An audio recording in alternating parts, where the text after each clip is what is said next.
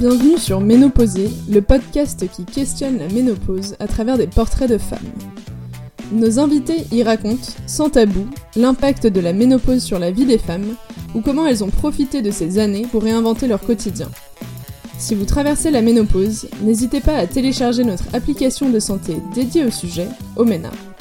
Maintenant, place au podcast.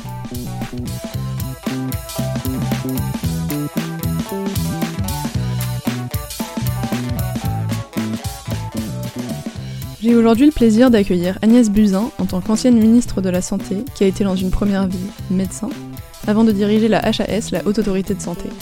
C'est avec ces trois casquettes que vous intervenez aujourd'hui, Agnès Buzyn. Merci d'avoir accepté notre invitation. La ménopause est un sujet dont on parle peu. Euh, on peut qualifier le sujet de tabou. Pourquoi avez-vous accepté d'en parler dans ce podcast? D'abord parce que je n'aime pas les tabous. Euh, ensuite, parce que euh, c'est une période de la vie qui touche 100% des femmes, qui est difficile à vivre, et que cela nécessite euh, pour moi d'être connu par les femmes, d'être anticipé par les femmes, d'être connu des médecins. et je pense que c'est intéressant d'inscrire ce sujet, comme vous le faites, à l'agenda médiatique et politique. Très bien. On va commencer par regarder votre parcours de médecin avant de parler euh, des autres casquettes que j'ai mentionnées. Pour commencer au tout début, on vous a dit quoi de la ménopause pendant vos études de médecine?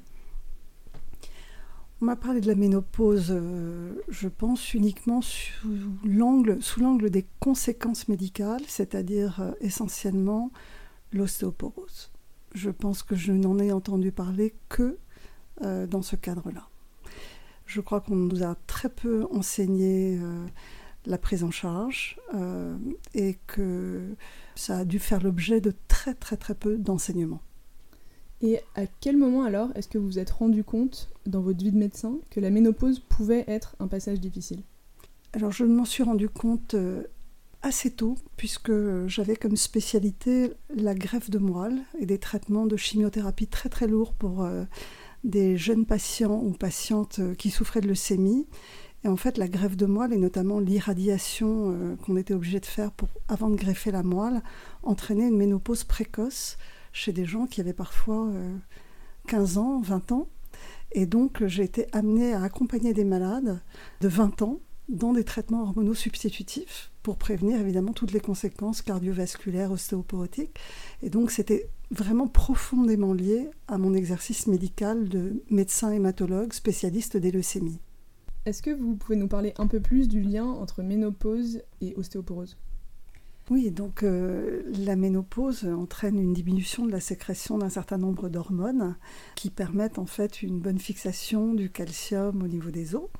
Et donc euh, cette perte hormonale qui est euh, secondaire à cette période-là favorise l'apparition d'ostéoporose, c'est-à-dire de fragilité osseuse chez les femmes.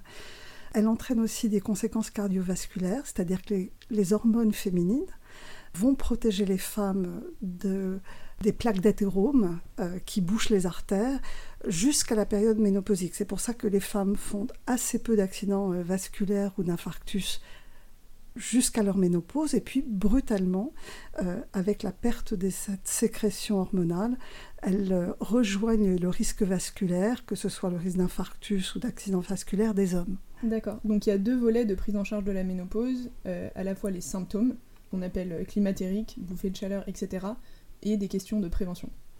Absolument. Et en général, quand euh, les médecins s'intéressent à la ménopause, ou lorsque c'est enseigné dans les études de médecine, on parle de la ménopause sous son angle, entre guillemets, pathologie induite par la ménopause et la baisse des hormones. Et on oublie en fait de s'intéresser à toutes les conséquences de vie quotidienne des femmes qui vont avoir des implications dans leur vie professionnelle et dans leur vie sociale. Ça n'intéresse personne parce qu'en réalité c'est physiologique, c'est-à-dire que c'est normal dans la vie d'une femme d'être ménopausée. Mais la réalité c'est que cette période de la vie qui peut durer entre un an et parfois dix ans va euh, rendre la vie des femmes assez difficile à vivre avec parfois des dépressions. Et justement, est-ce que vous pensez que pour des femmes qui auront une ménopause naturelle, donc pas induite, en général aux alentours de 50-51 ans, est-ce qu'on devrait leur en parler avant que les premiers symptômes de la périménopause, qui arrivent 4 ans en moyenne avant, arrivent? Alors je pense que c'est très important euh, parce que je pense que quand on est euh, jeune et qu'on n'a pas beaucoup entendu parler de la ménopause, on a toujours l'impression que quelque part c'est quelque chose qui a touché nos mères, qui ont éventuellement touché des amis plus âgés, mais que nous, parce qu'on est en bonne santé et jeune, on va maîtriser ces symptômes. La réalité, c'est que on ne les maîtrise pas toujours. Et en réalité, ce n'est pas une question de volonté. Les symptômes sont plus ou moins euh, difficiles à supporter euh, en, raison de la génétique, de la nature.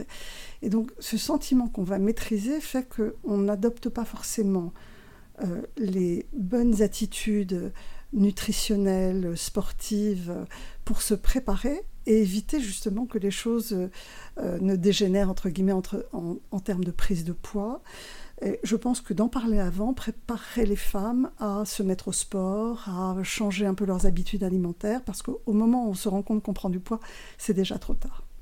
D'accord. Et c'est quoi un bon gynécologue, un bon médecin dans la prise en charge de la ménopause, comme plus généralement? Je pense que les femmes ont beaucoup de difficultés à en parler spontanément. C'est la raison pour laquelle j'ai accepté d'ailleurs de parler euh, à votre euh, podcast, parce que je pense que c'est important de mettre ce sujet sur la table. Il ne faut pas avoir honte de parler de ses symptômes. Et pour moi, un bon médecin, c'est un médecin qui aide la femme à en parler en posant des questions en posant des questions sur les symptômes et surtout sur leurs conséquences dans la vie quotidienne. Il y a des femmes qui ont vraiment des difficultés à travailler tant les bouffées de chaleur sont invalidantes. Euh, il y a des femmes dont la prise de poids va entraîner euh, vraiment des, difficultés de perception de leur vieillissement de leur corps, avec des, dépressions. Euh, si certaines arrêtent de fumer en plus en même temps parce qu'on leur demande aussi d'arrêter de fumer, tout ça a énormément de conséquences. Et donc, pour moi, un bon médecin, c'est un médecin qui aide les femmes à se préparer, qui appelle à la parole en ouvrant le débat, et pas seulement sur la liste des symptômes, mais sur euh, euh, est-ce que la femme souhaite une prise en charge ou pas euh, Quelles seraient les conséquences de ces prises en charge en termes de médicaments possibles, notamment le traitement hormonal substitutif, et qui prend le temps d'expliquer les avantages et les inconvénients d'un traitement hormonal substitutif, parce que la décision est compliquée à prendre. Est-ce que vous pouvez nous parler un peu plus du traitement hormonal substitutif? Oui, alors le traitement hormonal substitutif, euh, il y a eu énormément de polémiques en 30 ans sur ce traitement hormonal. Euh, moi, j'ai découvert ces polémiques lorsque je présidais l'Institut national du cancer parce que nous faisions énormément de recommandations sur la prise en charge du cancer du sein et sur la prévention du cancer du sein. Et donc, il y a eu toute une période où la littérature scientifique a évoqué un lien fort entre traitement hormonal substitutif et cancer du sein. Puis, dans les années 2000, d'autres publications scientifiques ont montré qu'en fait, ça n'était pas le traitement lui-même euh, qui était euh, générateur de risques, mais au contraire, il pouvait d'abord avoir des effets bénéfiques sur d'autres cancers, et surtout que c'était l'imprégnation œstrogénique, c'est-à-dire la durée d'imprégnation hormonale entre la date des premières règles et euh, la ménopause, qui était vraiment le lien le plus fort avec un risque de cancer, mais que ce risque aussi était lié des facteurs génétiques familiaux. Donc le traitement hormonal substitutif en lui-même euh, n'apporte pas un risque augmenté. C'est si on le rajoute euh, à une imprégnation hormonale déjà très très longue et que éventuellement il y a des facteurs de risque dans la famille, qu'on augmente un peu ces facteurs de risque.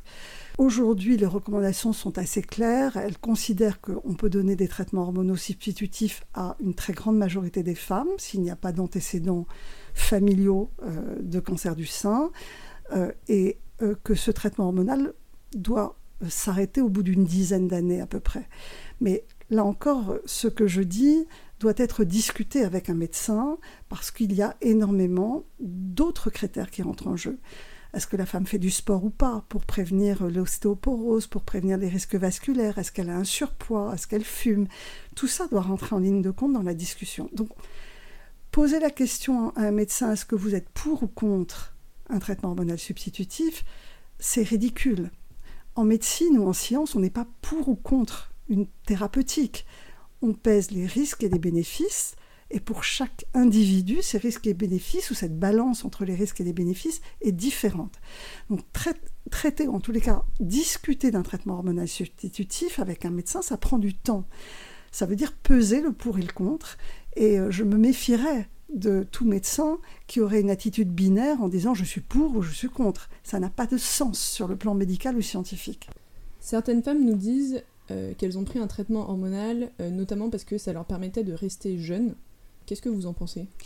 Oui, c'est vrai, ça, ça ralentit en fait le vieillissement cutané, ça permet de garder une libido, euh, ça a beaucoup d'avantages dans la vie courante évidemment pour les femmes. Et donc c'est pour ça que la discussion est importante avec le, un médecin, euh, ça n'est pas simplement prévenir les conséquences médicales de la ménopause, c'est aussi euh, se sentir bien dans sa peau, ralentir un peu les effets du vieillissement.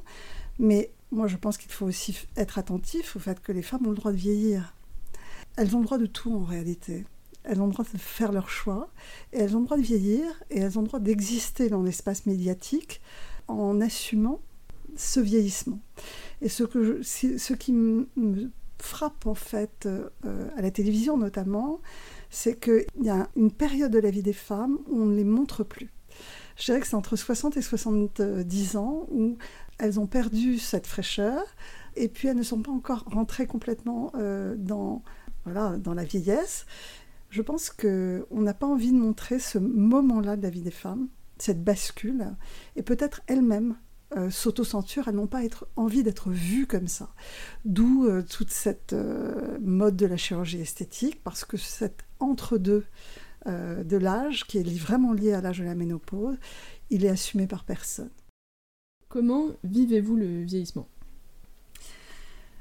Je le vis très bien, parce que dans mon exercice professionnel, où je m'occupais d'une réanimation avec des patients qui mouraient très très jeunes, euh, j'ai appris que tout le monde n'a pas la chance de vieillir et que tout le monde n'a pas la chance de voir ses enfants grandir.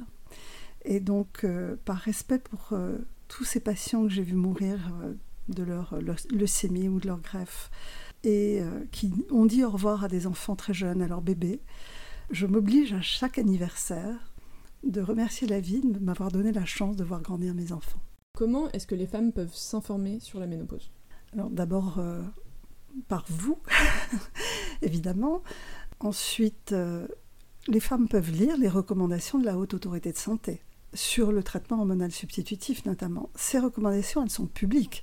N'importe qui peut aller chercher les recommandations de la Haute Autorité de Santé et lire au moins la conclusion, probablement pas euh, l'ensemble de la vie, mais les conclusions, parce que je pense que ça peut les aider aussi à poser un certain nombre de questions à leur médecin et ça leur permet aussi de comprendre la complexité du débat. Et à quel point est-ce que ces recommandations, je crois que les dernières datent de 2014, euh, sont suivies par les médecins? Alors, c'est une des difficultés de la Haute Autorité de Santé, c'est-à-dire que c'est à la fois une institution normative, c'est-à-dire qu'elle va donner des recommandations, mais elle ne peut pas les imposer. Donc, les médecins doivent les télécharger, doivent s'en emparer. Elles sont plus ou moins bien suivies. C'est la raison pour laquelle je pense qu'il est très important que les femmes elles-mêmes les connaissent parce que certains médecins ne les suivent pas, ne les suivent pas à la lettre ou mettent un certain temps euh, avant de s'en emparer, parfois 5-6 euh, ans. Et donc il est très important d'informer les citoyens, d'informer les malades euh, des traitements, des recommandations, pour qu'ils puissent, excusez-moi du terme anglais, mais challenger leur médecin traitant si lui-même ou elle-même n'est pas vraiment au fait ou n'a pas vraiment envie de donner l'ensemble des explications faute de temps ou faute, euh, voilà, faute de connaissances. Il y a aussi des femmes qui nous disent qu'elles ont vu un premier médecin qui n'était pas assez informé sur la ménopause euh, par rapport à ce qu'elles avaient lu sur internet et qui ont décidé d'aller voir un deuxième médecin, euh, par exemple une deuxième gynécologue. Vous en pensez quoi? Moi, je crois qu'il ne faut pas hésiter quand on n'est pas en confiance ou quand on a l'impression qu'un médecin ne connaît pas suffisamment euh, une thématique, ce qui peut exister parce que la médecine est tellement vaste aujourd'hui et devenue tellement technique que les médecins euh, ne sont pas toujours omniscients sur tout. Donc, il ne faut pas hésiter à demander un deuxième avis. Il ne faut pas hésiter à s'informer soi-même. Euh, et ça, c'est vraiment ce que je recommande régulièrement. Et à poser des questions C'est très important de lister avant d'aller voir un médecin les questions qu'on a envie de lui poser. Parce qu'on peut être timide pendant une consultation, on peut sentir que le médecin est pressé, et euh, d'écrire à l'avance les questions qu'on a envie de poser euh, permet de mieux structurer la consultation. Pour revenir un peu au sujet de la formation des médecins, plutôt que de la formation des femmes euh, sur leur propre ménopause, comment est-ce qu'on peut réussir à former les médecins sur la ménopause? Je pense que le travail de mise en lumière de cette euh, thématique dans la société va aider aussi à mieux former les médecins et, à interpeller les facs de médecine sur le temps dédié d'enseignement à cette thématique. Je vous donne un exemple, l'endométriose. L'endométriose n'était quasiment pas enseignée dans les facs de médecine. Le fait qu'il y ait eu euh, une euh, prise en main de cette thématique par des femmes elles-mêmes et cette mise en lumière euh, dans le débat public a fait que les doyens se sont sentis obligés de créer euh, dans l'enseignement une heure de cours, deux heures de cours à cette thématique. Donc la société civile, à un moment donné, un rôle à jouer. Euh, le problème, c'est que ça n'est pas que médical, c'est sociétal. Et c'est pour cela que ça ne concerne pas que les facs de médecine. Bien entendu, il faut enseigner aux médecins, mais il faut aussi que la société civile, les femmes elles-mêmes, euh, s'emparent de ce sujet et osent en parler. Osent dire euh, qu'elles souffrent de symptômes, osent parler de leur vieillissement, parce que comme vous l'avez dit au début de cette interview, ce tabou, ce tabou n'est pas supportable sur une période qui est naturelle et qui touche 100% de nos concitoyennes. Vous disiez que l'endométriose était devenue un sujet dans les facs de médecine, euh, ça l'est aussi devenu pour le gouvernement pendant le dernier quinquennat euh, d'Emmanuel Macron. Est-ce qu'on parlait également de ménopause au gouvernement et notamment euh, dans le ministère de la Santé? Non, pas à ma connaissance. J'ai le souvenir d'avoir fait un plan de santé sexuelle et reproductive mais je n'ai pas le souvenir qu'on ait mis l'accent sur la période de la ménopause dans ce plan. Nous avons par contre fait un plan pour l'endométriose, un plan euh, qu'on a lancé en 2018 ou 2019, euh, justement pour aider les femmes à s'orienter. Et je crois que c'est très important d'inscrire à l'agenda politique, et c'est le rôle de la société civile, c'est le rôle de ce que vous faites, à un moment, une thématique nouvelle. Euh, c'est peut-être le moment. Il y a un collège médical dédié à la ménopause, le GEMVI, mais il n'y a pas d'association civile sur la ménopause comme il peut y en avoir sur l'endométriose dont on parle. Est-ce que la ménopause manque d'un interlocuteur avec qui l'État puisse dialoguer? Ah Oui, il est évident que l'État euh, se repose en fait sur euh, euh, soit des associations de malades, soit des associations professionnelles. L'État ne peut pas tout seul travailler un plan s'il n'y a pas des gynécologues, par exemple, qui s'emparent de ce sujet, ou des médecins généralistes, ou la haute autorité de santé. Donc l'État a besoin d'interlocuteurs. Il faut impérativement structurer euh, cette thématique avec au moins peut-être une association, j'allais dire de malades, c'est pas du tout des malades, des associations de femmes, parce qu'elles euh, ne sont pas malades, on n'est pas malade quand on est ménopausé, mais des associations de femmes qui, qui permettent de mettre en lumière ce sujet et des associations de médecins qui ont envie de s'emparer de ce sujet. Parce que le problème, c'est que les médecins sont très orientés maladie.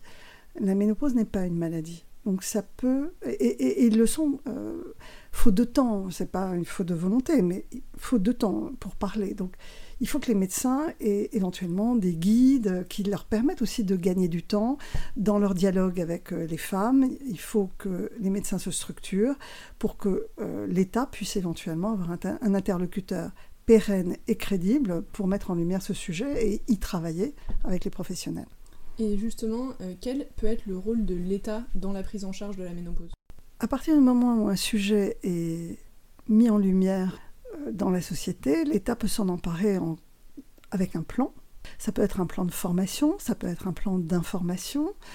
Par exemple, euh, comment aider les femmes à se mettre au sport, euh, même si elles ont un âge euh, conséquent, parce qu'un certain nombre de femmes vont devoir se mettre au sport à l'âge de 55 ans, même si elles n'en ont pas fait avant. Donc il y a plein d'actions de prévention. non pas qu'on va empêcher la ménopause, mais on peut empêcher un certain nombre de conséquences néfastes.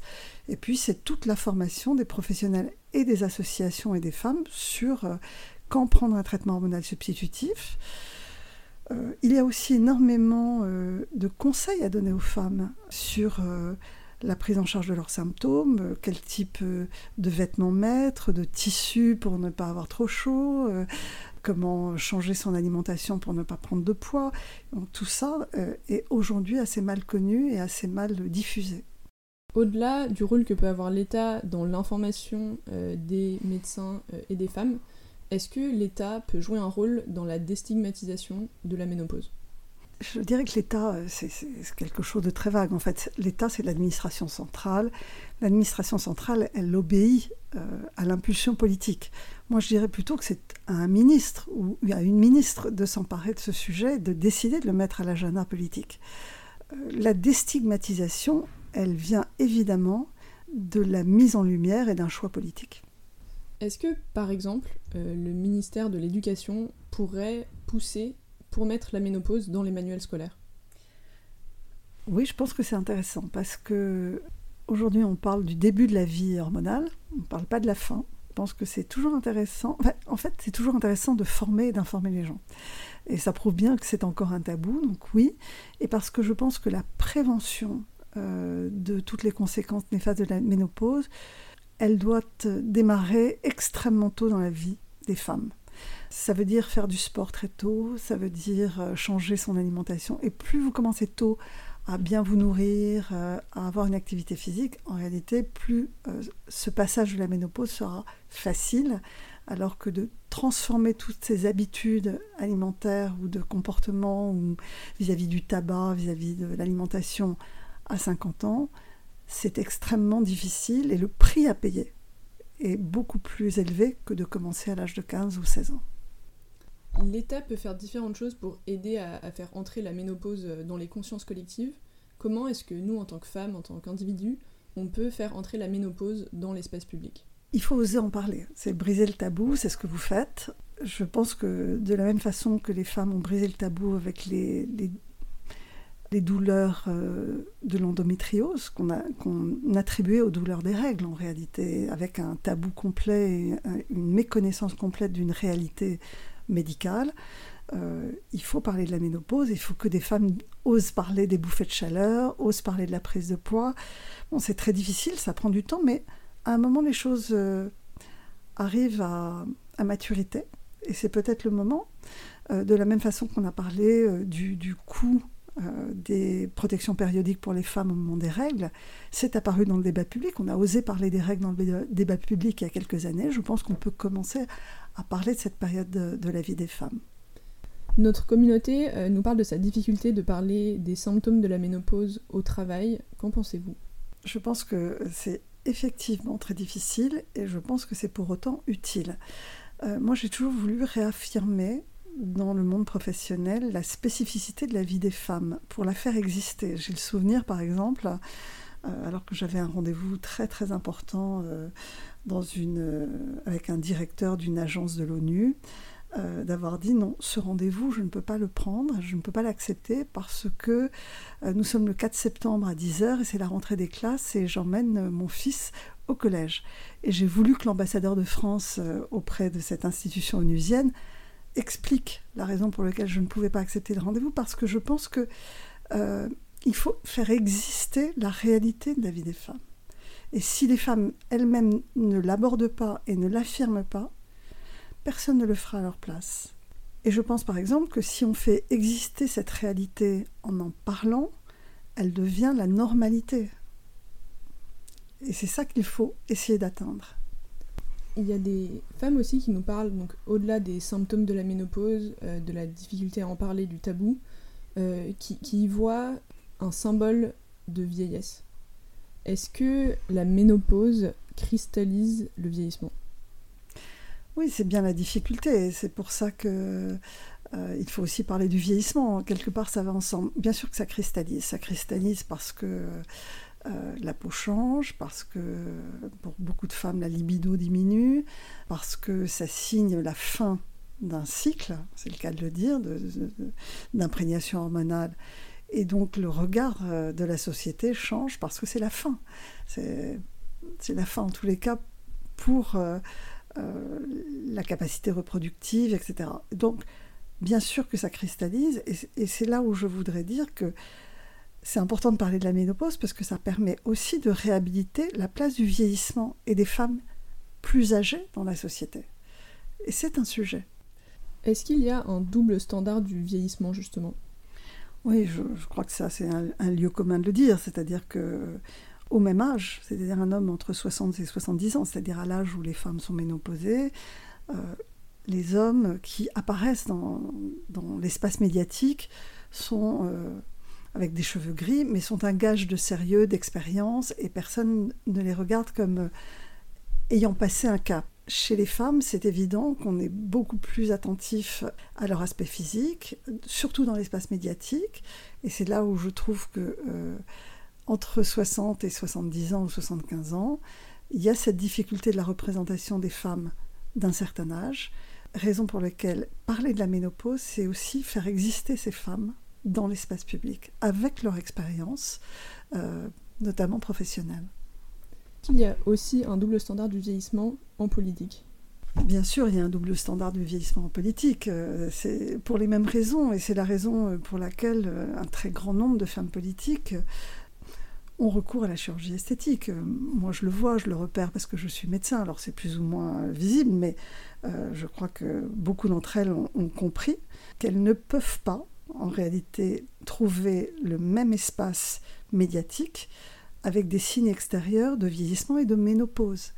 Euh, d'où ce euh, recours euh, quasi systématique, comme pour les actrices d'ailleurs, à la chirurgie esthétique. Comment est-ce qu'on peut faire exister alors dans l'espace médiatique, dans l'espace public, le corps normal d'une femme de 50-60 ans? En faisant ce que vous faites, c'est-à-dire en parlant de la ménopause, en assumant que le corps des femmes va changer, que leur aspect physique va changer du fait de la ménopause et euh, en normalisant quelque part ce vieillissement de la femme. Il est vrai que le vieillissement des, hommes est plus continu. Euh, il y a moins de cette rupture liée à la ménopause chez l'homme que chez, que chez les femmes. Et donc parler de la ménopause, c'est aussi faire exister les femmes d'un certain âge. Est-ce que pour conclure, vous avez un conseil euh, pour les personnes s'approchant de la ménopause ou les personnes ménopausées qui nous écoutent? Alors d'abord le conseil, euh, c'est euh, pas de tabou. Il faut rire de ces symptômes aussi, il faut oser en parler. On peut rire en disant j'ai une bouffée de chaleur et en ouvrant toutes les fenêtres. Après tout, c'est pas dramatique et on peut l'assumer. Et puis euh, en se préparant, je dirais aux femmes jeunes que plus tôt elles prendront de bonnes habitudes, plus elles seront préparées psychologiquement, plus ce moment-là ne sera pas perçu comme quelque chose de très surprenant et qui prend par oui, qui prend par surprise. En réalité, on n'est pas préparé, on a l'impression qu'on a la maîtrise de son corps. Euh, de... La réalité est que plus on change ses habitudes euh, comportementales, alimentaires, sportives tôt, plus euh, ce moment-là sera facile à passer. Merci beaucoup Agnès Buzyn. Merci à vous, Jane.